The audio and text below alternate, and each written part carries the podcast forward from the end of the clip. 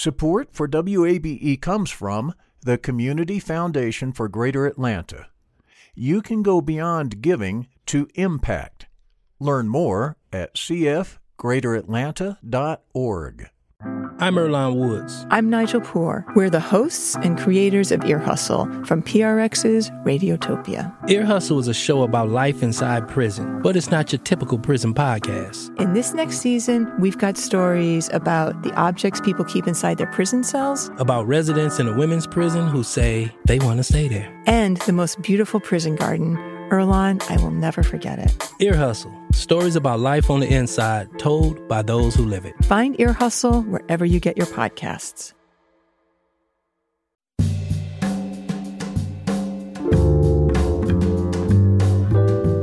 From WABE in Atlanta, welcome to this Friday edition of Closer Look. I'm Rose Scott. Now, coming up later in the program, Think about this 32% of women leave STEM degree programs in college, and only 30% of women who earn those bachelor's degrees in engineering are still working in the field 20 years later. Lots of questions. We'll talk about the reasons why. But we'll begin with this. Georgia Governor Brian Kemp says more Georgians will soon be able to get COVID 19 vaccines. Starting March 8th, we will expand the current 1A plus vaccination criteria to cover more high risk Georgians, including adults with intellectual or developmental disabilities and their caregivers, as well as the parents of children who have complex medical conditions. Additionally, I believe it is vitally important for more Georgians to return to normal. We must have every student back in the classroom five days a week statewide. To ensure that happens as quickly as possible, effective March 8th, pre K, K through 12, public and private school teachers and faculty, and the Department of Early Care and Learning educators and staff will now be eligible for the vaccine. And Governor Kemp making that announcement at the state capitol yesterday. Now, Kemp added he does not plan to mandate Georgia schools return to in class instruction, but he added he hopes expanded access to the vaccine motivates more districts to actually resume in class instruction. Now, the rate of new daily coronavirus cases continues to increase. More than 2,200 new cases were reported yesterday. So now this brings Georgia's total to 812,612 total coronavirus cases reported since last March. And at that current rate, the state will likely reach 15,000 recorded deaths this weekend. Right now, at this hour, it's 14,989 Georgians who have died due to the virus. And as always, we get our information from the Georgia Department of Public Health. In other news from another department, the Georgia Department of Labor is reporting more than 25,000 first time unemployment claims for last week. That's about a thousand fewer than a week before. But here's something else to keep in mind. Since the beginning of all this, when the pandemic, officials have processed over 4.4 million initial unemployment claims for here in Georgia. Now, to put this in perspective, think about this. That 4.4 million is more than the combined claims from 2011 to 2020. Those who worked in the hotel and restaurant industries continue to lead the unemployment claims here in Georgia. And finally, one of Atlanta's sports teams has been sold. The Atlanta Dream have been sold, once owned by former Georgia Senator Kelly Loeffler. Atlanta's WNBA team will now be owned by Larry Gottesdiener. He's chairman of Northland, an industry leading national real estate firm. But there's more to this because this investor group also includes former Atlanta Dream star Renee Montgomery, as well as Northland president and CEO Susanna Abair. This is Closer Look.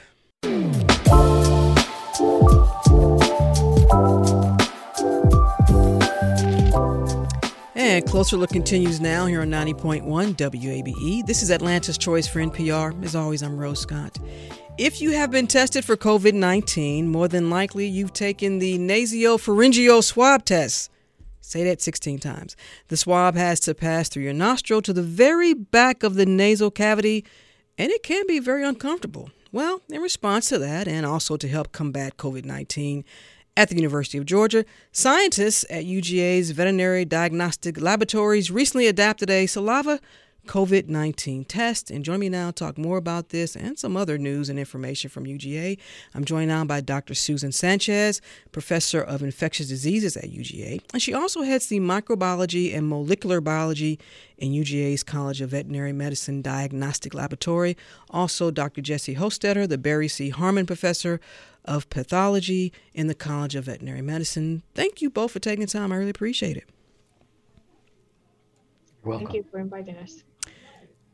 Let's begin here, and I'll start with you, Dr. Sanchez. I'm curious, what kinds of research were you working on prior to COVID 19?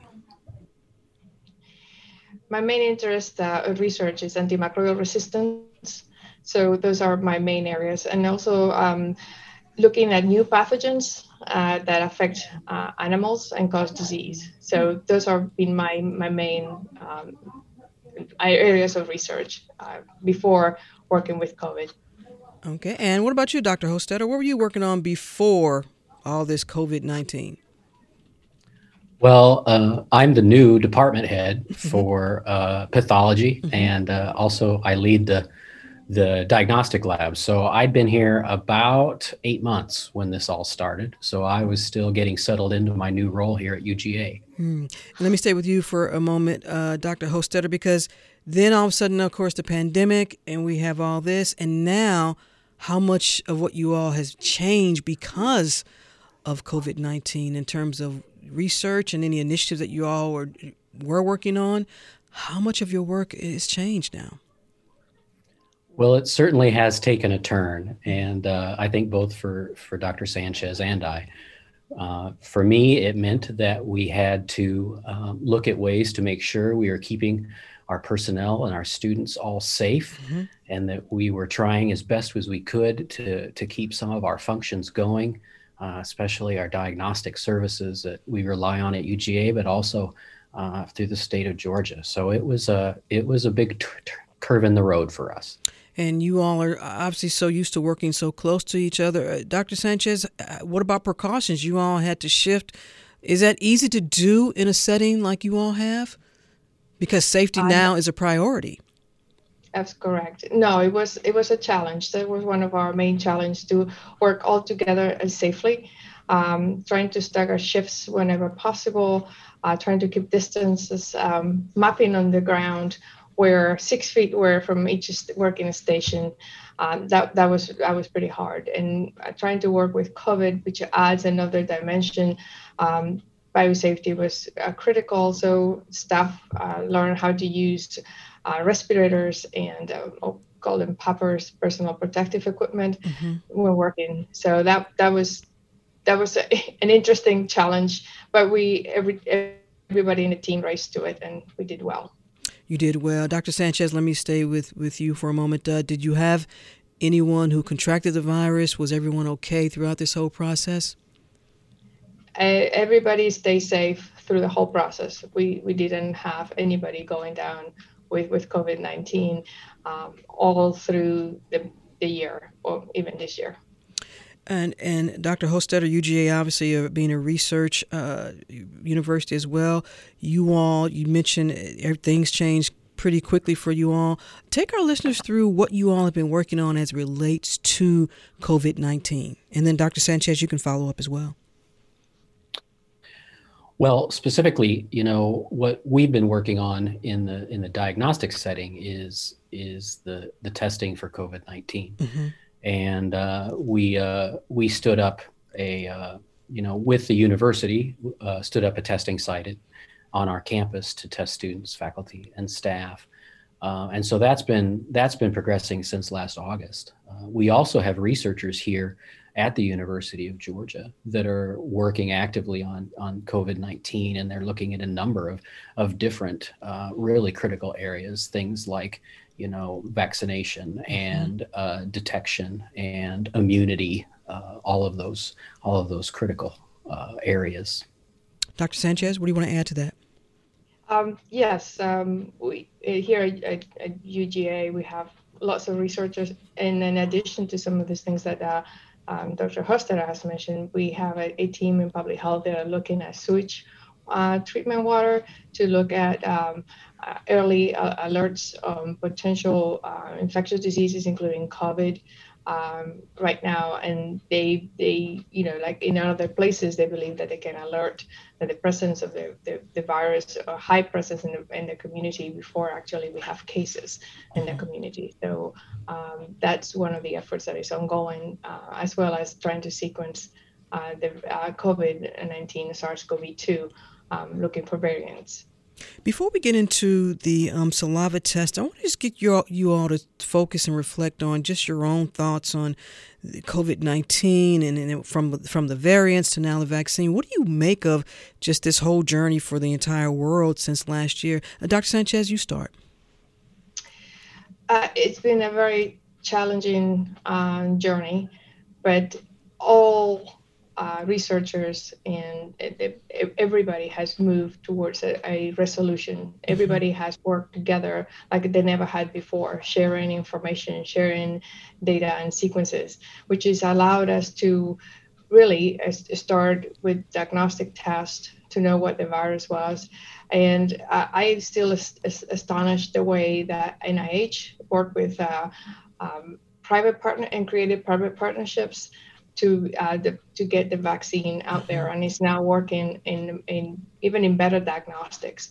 So it is it's unprecedented the way we have collaborated, um, both within UGA, within the state, because we have worked with Georgia Tech, Georgia, Georgia State. So we work together um, through this pandemic, but also the national uh, international level. So I think if anything come out of this is partnership and mm-hmm. research is not an individual thing, it's a team thing, and uh, human health is is priority.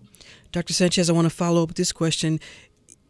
Were you if they said, you know what, we think we can have this vaccine within a year, and of course, you all, of, of all people, know that it can sometimes take up to a decade.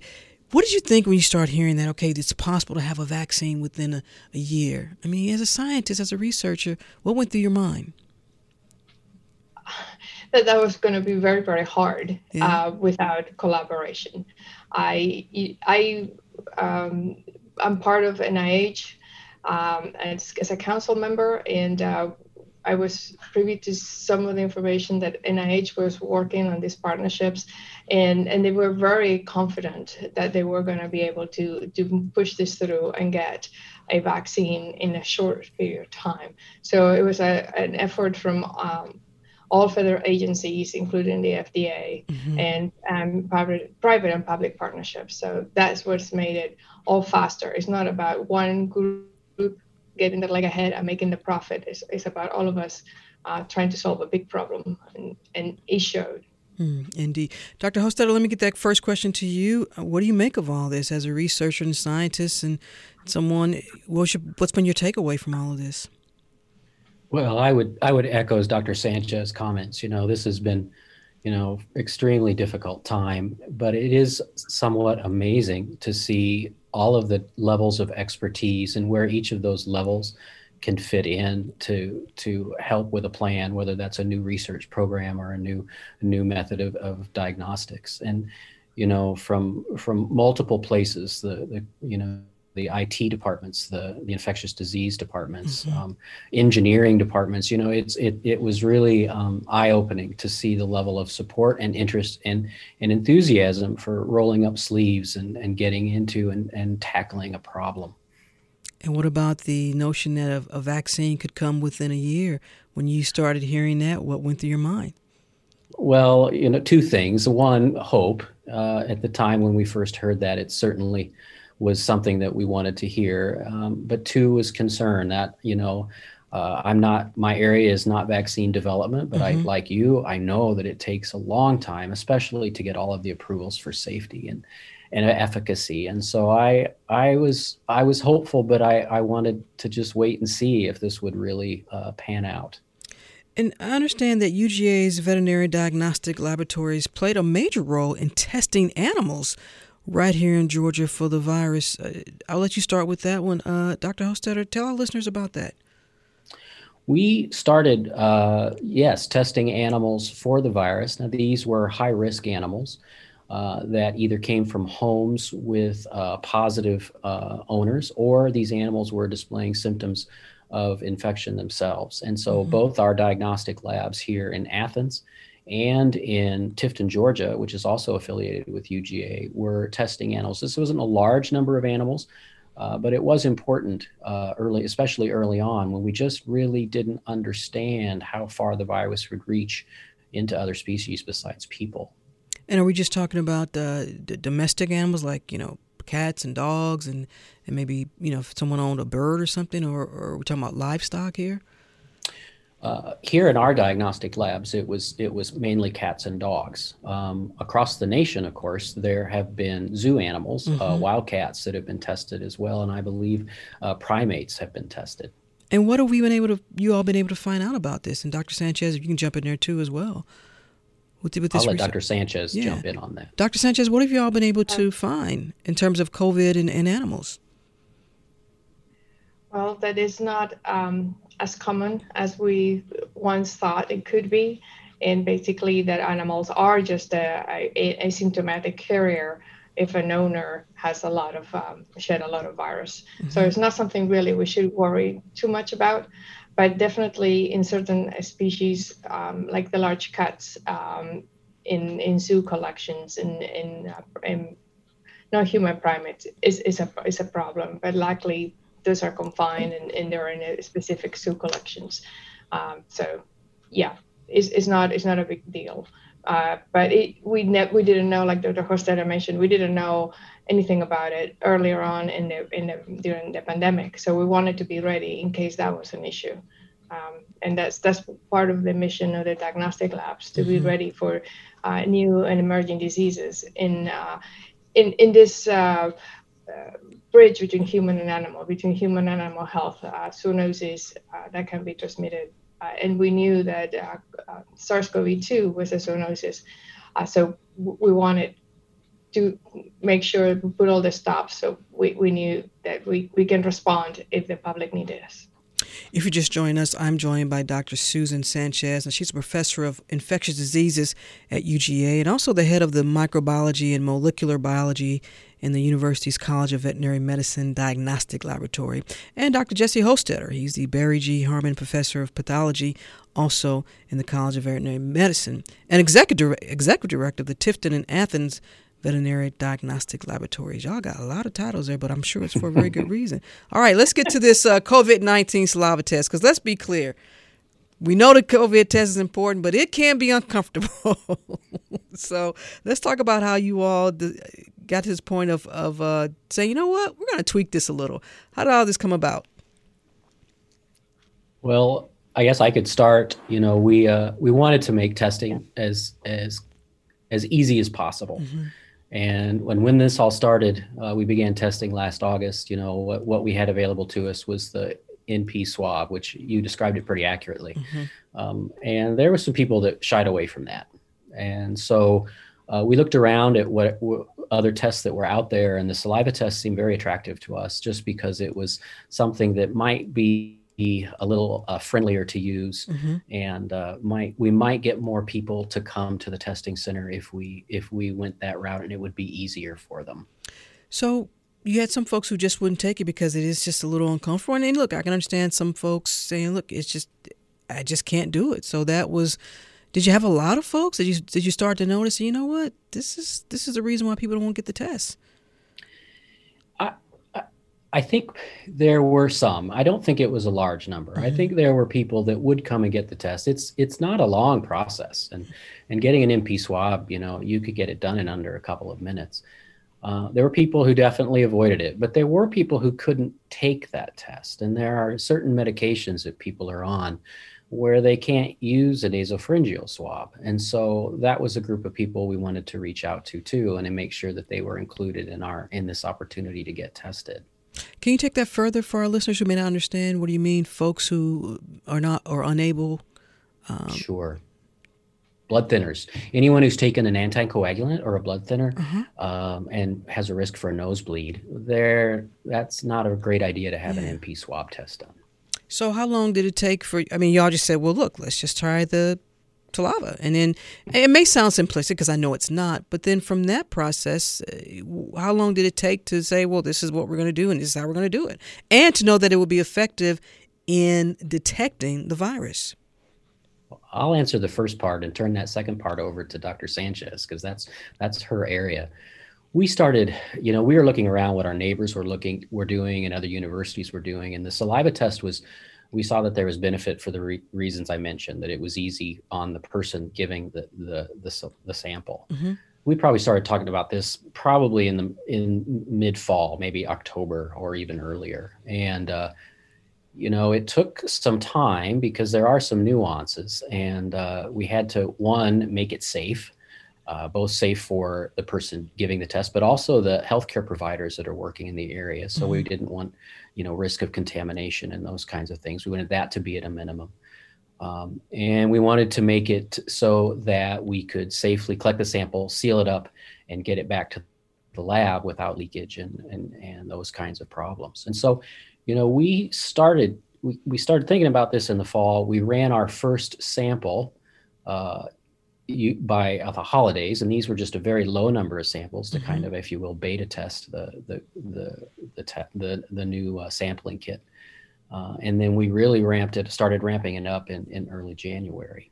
Uh, all the time making continual changes and tweaks to our plan um, to to make sure that it was working the best that it could.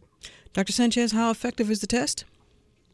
Um, very effective. We detect the same number of positives and the same number of negatives, which we tested side by side, nasopharyngeal swabs from the same person with saliva mm-hmm. swabs from the same person. So just trying to put together all the samples to be able to to uh, validate the test uh, that we were going to be running. Um, took a little bit of time as well as changing our workflows because working with an NP swab is different than working with a saliva sample and how you process that sample mm-hmm. um, before the um, RNA extraction, the nucleic acid extraction. So uh, that that took some time. But the validation, once we work, work out the workflows, the validation per se was probably only took us uh, three or four weeks.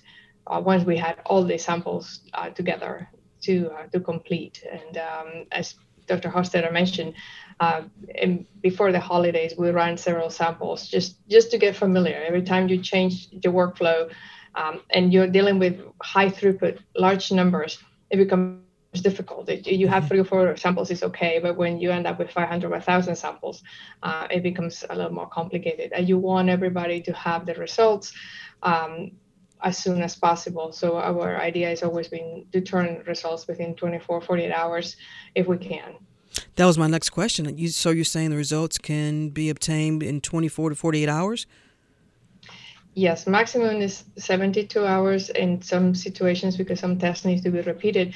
But uh, right now, with the saliva test and the way we process, uh, some results are obtained the same day. So we can really turn things around very quickly. Dr. Sanchez, I imagine as a listener saying, well, that's great. So why aren't these readily available to the general public as the nasal, the nasal swab COVID test? What do you think?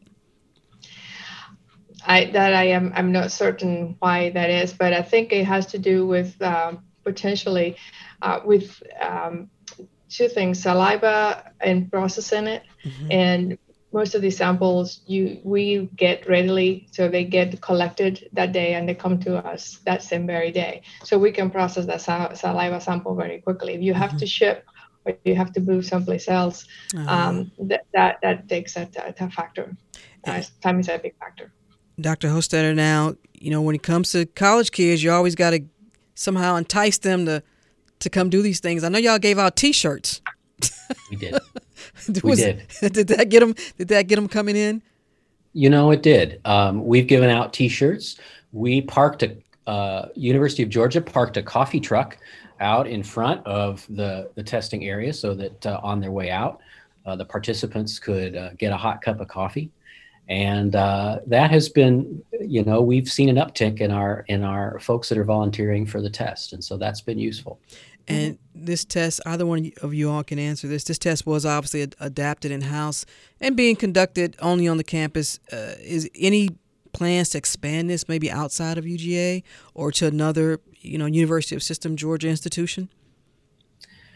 At this point, we don't have plans to move outside of UGA. We're, we're trying to make sure that we can meet our need here with testing as many students, faculty, and staff as we can. We don't know down the road if that will change, uh, but that's where we are uh, right now.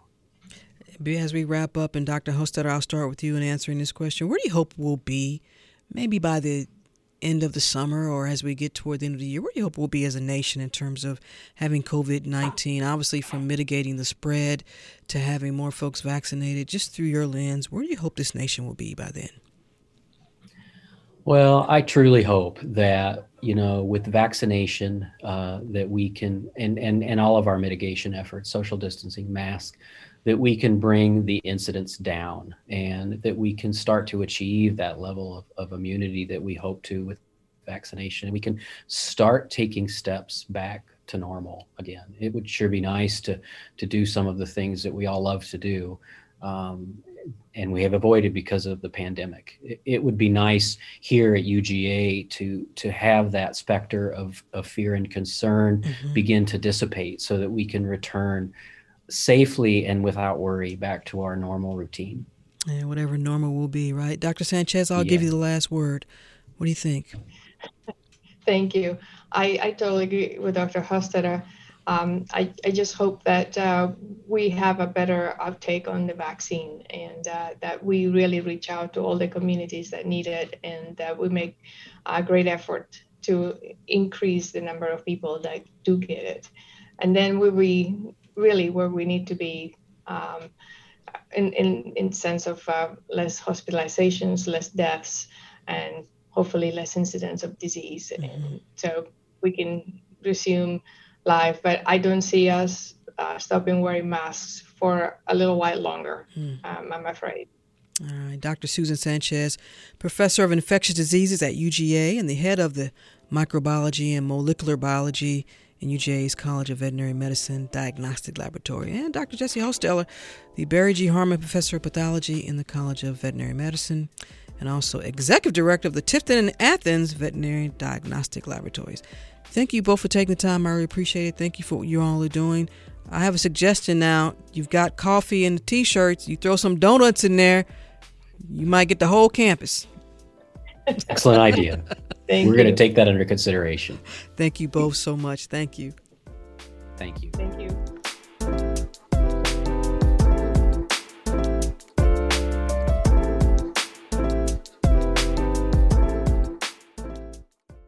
Support for WABE comes from the Community Foundation for Greater Atlanta.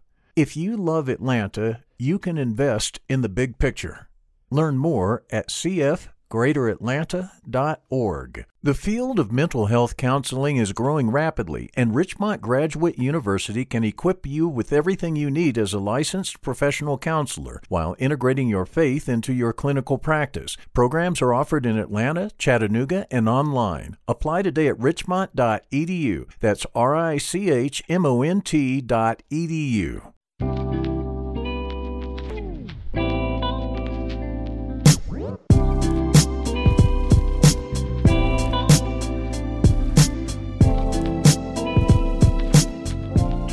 And Closer Look continues now here on 90.1 WABE. This is Atlanta's Choice for NPR. I'm Rose Scott.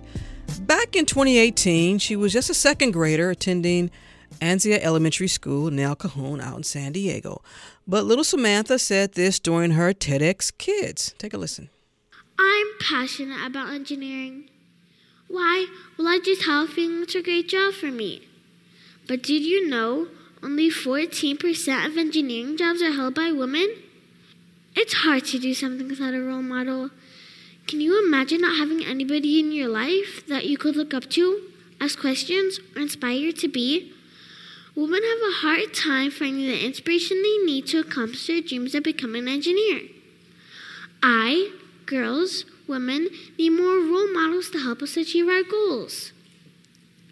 Engineering is really, and I mean absolutely interesting. It's full of problem solving, hands on fun, and teamwork. There you go. Well, let's talk about what Samantha had to say. Also, this is Engineers Week. So joining me now, first up from Spelman College, Dr. Raquel Hill. She's the chair and professor in the Department of Computer and Information Sciences and the faculty advisor for Spelman's championship winning robotics team. Also, Dr. Krista Walton, the associate dean of research for the College of Engineering at Georgia Tech, and Christina Caldwell, professional engineer, educator, engineering consultant, and author. Thank you all for taking the time and Happy Engineers Week. Thank you Thank for having you. us. Thank you. Dr. Hill, let's start with you. Can you recall at what age when engineering you thought, you know what, this is going to be it for me? You heard what little Samantha had to say when she was just in second grade. What about you? When did it hit you?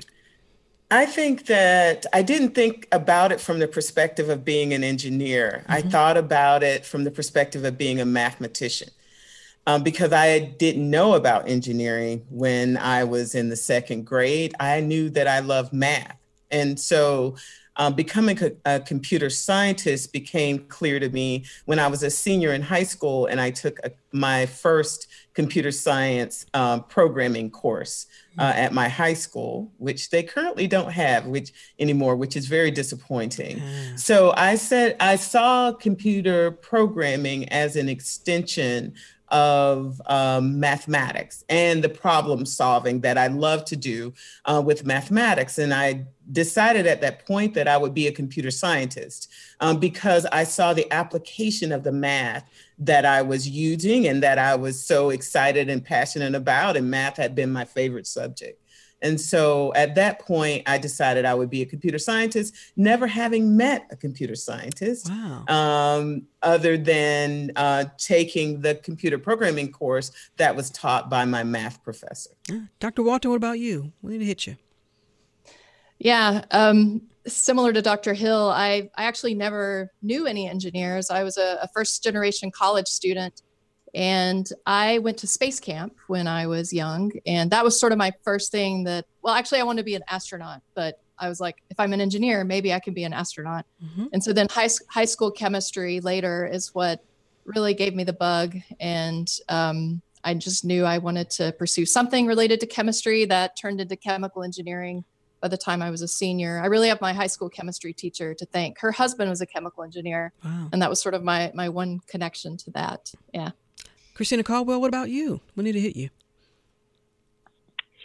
So it was probably I did a little bit of a switch. Um, when I was young, I really liked to build things. I liked mm-hmm. to see how things worked, and it was everything from electronics. I successfully and unsuccessfully took things apart in my house, and um, then I decided I like to draw as well. So probably around seven or eight, I wanted to be an architect. So on the road of, of being an architect, I learned about different people like Paul Williams mm-hmm. and um, very innovative um, designers that way. As I got into high school, though, I figured out architects are way more creative than I happened to be. I was very logical, very good at math. I wanted A plus B to equal C and no deviation. So since I figured out there was no, um, not a lot of creativity, I actually started asking around, and actually in the Paul Williams story, he had gotten an architectural engineering degree. So mm-hmm. that's the first time I had heard of that. And then someone else mentioned, a, a counselor mentioned it. Like these ladies, I didn't know any architects. Um, there weren't any in my family. Um, no one to kind of bounce ideas off of. But mm-hmm. once a counselor mentioned architectural engineer, I did a switch from wanting to be an architect to studying architectural engineering. You know, all it takes is a simple Google of diversity in engineering. And of course, a lot comes up. You get why is diversity in engineering a major opportunity? We must increase diversity in the field of engineering. The importance of diversity in engineering. I can't tell you how many conversations I've had about this on our program. And and Dr. Uh, uh, Dr. Uh, Walton, I want to start with you. We're still having these conversations. We're still asking these same questions people talk about, well, you need to start in as early as elementary school, access, role models, increasing the pipeline. Is it still all these same issues that we that need to be tackled?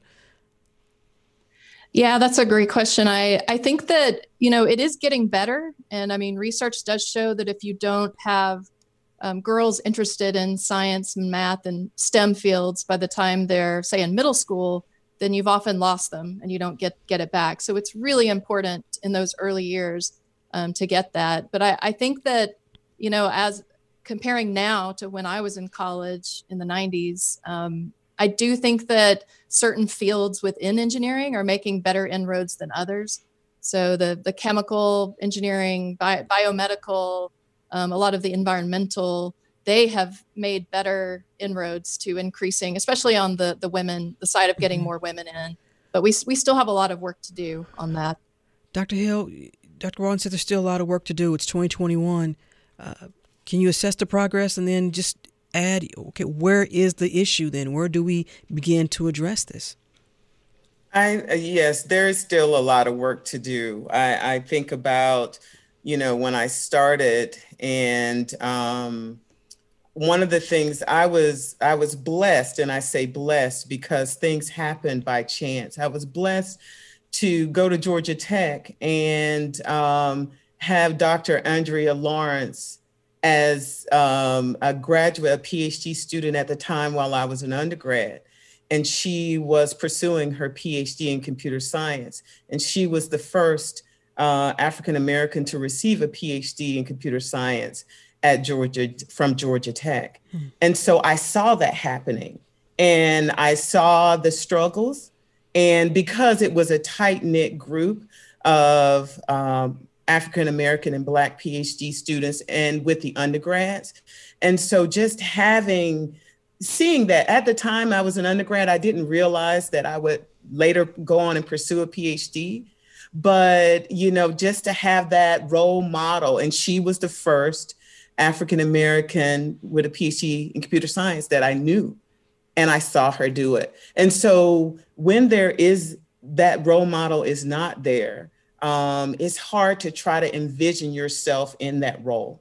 And then I think one of the major um, challenges is not necessarily dealing with the academics and what is required, mm-hmm. but all the social nuances and problems that you encounter that can set up roadblocks for a student. And so, mm-hmm. not only do we have to deal with the academics when you're a woman and when you are a woman of color, but you also have to deal with societal issues, you know, systemic um, um, biases that are just ingrained in the culture and things of that nature. And so, you have extra work to do, you know, that others may not have to do. And that creates, you know, uh, a major stumbling block and roadblock for many. Let me ask Christina Walton, excuse me, Christina Caldwell, this then. Based on what you just heard uh, Dr. Hill talk about, I'm sure that's not lost on you. Um, not at all. Dr. Hill hit the nail on the head. Um, that has been my experience as I've navigated the path of professional engineering licensure. So um, after I got my master's, I went into electrical was what I my chosen choice of field, mm-hmm. and um, as you can imagine, there really are not a lot of people of color and especially women in electrical specifically. Mm-hmm. So I did early in my career meet one, but since her in over 13 years, I've not met another person that looks like me in the field um, and especially not many as I started to get into management um, and upper levels of, of supervising other people. So it's definitely a lot of isms, is what I like to call it, that I've had to face and overcome and figure out the best way to be an advocate for myself and not stand up for it while maintaining employment and not kind of ostracizing myself um, during those times. Dr. Walton, have you had students who were feeling, um, I guess, feeling a certain kind of way about being in the program? Maybe you heard what, what Dr. Hill, you heard what uh, uh, Christina just had to say. Have you had students come to you and, and feel like they're alone? There's been some isolation at all, throughout your career at all. And could you, could you understand what they were going through? And how did you help them? Yeah, absolutely. Um, so I've I've been a faculty member for almost 15 years, and I think, you know, so much comes to me, especially these days, with students that are having both um, interpersonal issues and experiencing racism or sexism from their peers, um, but occasionally, you know, they're experiencing it in the classroom, and these are I always tell them, you know, they think they're overreacting, but you know, these things are nuanced now. Nobody's mm-hmm. going to come out usually are not going to come right out and say you don't belong here. Mm-hmm. It's it's subtle and you know they feel crazy and it's all these microaggressions that that add up and so i think the best thing i can do is just you know give them an, an example of someone who is in it and provide that um, support for them and and connect them with others if, if, if it needs to go beyond me but but i think just uh, providing that example and the support for people that are, are going through um, any kind of hard time that's how you retain them and, and keep them in the field and encourage them to keep going in doing the research for this segment and I, I came across a statistic that cited that you know, there was a percent, 30%, I believe it said 30% of women who had majored in some engineering field 20 years later, they were not even working in the field. Uh, Dr. Hill, what do you make of that? Is that surprising at all?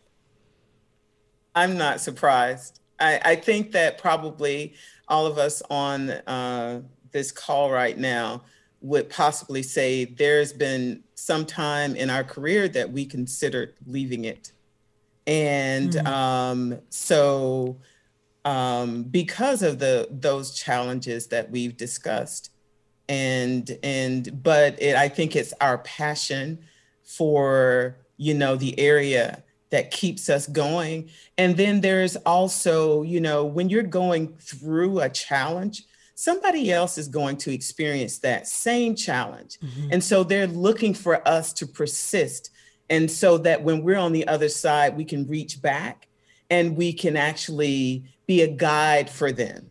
And so I, I think, you know, those two things, you know, keep me problem solving. I still like to solve problems.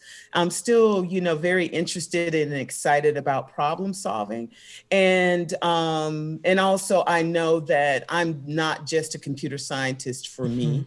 And because I like to solve problems, but I am a computer scientist for those who want to be computer scientists and but they don't know what it is and they don't see anyone else that looks like them. And so when they encounter you know me i you know i become what i become for them what they know that they can be. Christina caldwell for little samantha that we heard coming into this segment, let's say in 20 years, where do you hope this industry will be? And I know when we talk about diversity and in, inclusion and equity, depending on who you ask, everybody's got their own definition. I think I'm gonna stop asking people to define diversity because you get all kind of different uh, answers. But for someone like little Samantha in 20 years, what is your hope where this industry will be in terms of women in engineering, and not just women in engineering, because that's such a blanket statement, you know? Yes, ma'am, I, and I agree. I, I hope that it's not something that she'll have to look for. Um, Samantha seems excited about the the industry because she likes it, but also um, Dr. Hill made a good point. It, it's difficult when you don't see someone that looks like you um, while you're trying to do something. So I, I hope my hope is that she won't have to go searching for someone that she can relate to mm-hmm. for mentorship. It can be a little bit um, overwhelming, or uh, you, you'll have a little bit of fear if you don't feel like you can connect on some level with someone you see as a mentor. Um, so I hope in 20 years that that is a non-factor for her. That she will see someone that she is that she can relate to, and get the type of guidance and mentorship that will make her the best scientist, technologist, engineer, mathematician that she wants to be. Yeah, I think Samantha's going to be running something. I trust me on that. Uh, Dr. Walton, what role, responsibility does institutions like Georgia Tech play in all of this through your lens? Yeah, so I mean, I think so much of these issues we're discussing about representation, it's it's the pipeline. So, you know, at Georgia Tech, we have about a third of our undergraduate engineering population, about a third of them are women, but the national average is more like 17%. So we have to we have to partner with the K through 12 groups and you know how do we promote this to the younger ages and we can't wait till they're seniors it has to happen in middle school mm-hmm. and you've got to increase that pipeline because once we have closer to you know reflecting our population in our programs then that pipeline keeps feeding up to all the various levels. And then it does hopefully become something that you, as a woman or a person of color, you don't feel so othered when you enter these fields. Dr. Hill, I want you to let our listeners know as we begin to wrap up who may not be familiar with that incredible spell SpelBot team. I covered a something from you all years ago, but the the robotics teams is just it's amazing over there. So I'm gonna allow you to brag on them a little bit. Well, I, I think it is an amazing uh, group of young women, and um, you know they're resilient and versatile. Uh, COVID uh, took us online, but we found ways to engage and interact, you know, even in a virtual setting. And so they're continuing uh, what they've done in the past and improving their skill set uh, virtually by using, um, you know, online platforms um, that allow them to use virtual robotic agents and and hone their skills on sensing and uh, and having the robots do predictive uh, uh, movements and things of that nature. Uh, we're looking forward to the opportunity where we can be back in person so we can continue our engagement with K through 12 as um, Dr. Walton has um, mentioned, because it, because it is so very important. Mm-hmm. And so um, uh, the SpelBots team, I am the faculty advisor, but it is it, it is a student-led program, and so they're actually doing a lot to keep the engagement going. And I also I also want to say regarding like having a presence and students actually seeing someone that they can connect to. Mm-hmm. It is even when they don't see one someone that looks like them. If those who are in the field will not just uh, will have high expectations for those students actually performing. Mm-hmm. That is very key. And not only provide mentorship, but advocacy.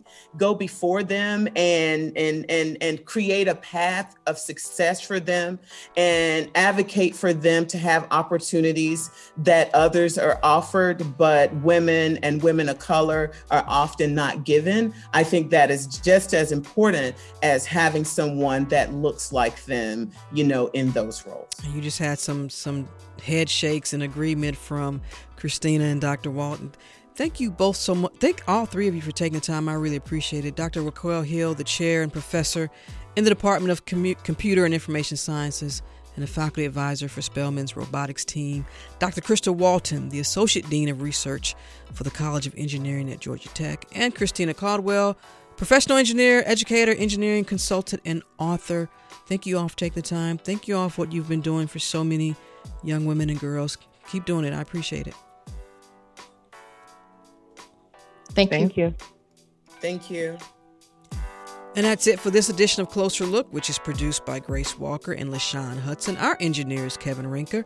If you missed any of today's program, it's always online at wabe.org slash closer look. And of course, Closer Look weeknights at 8 p.m. as well in our podcast.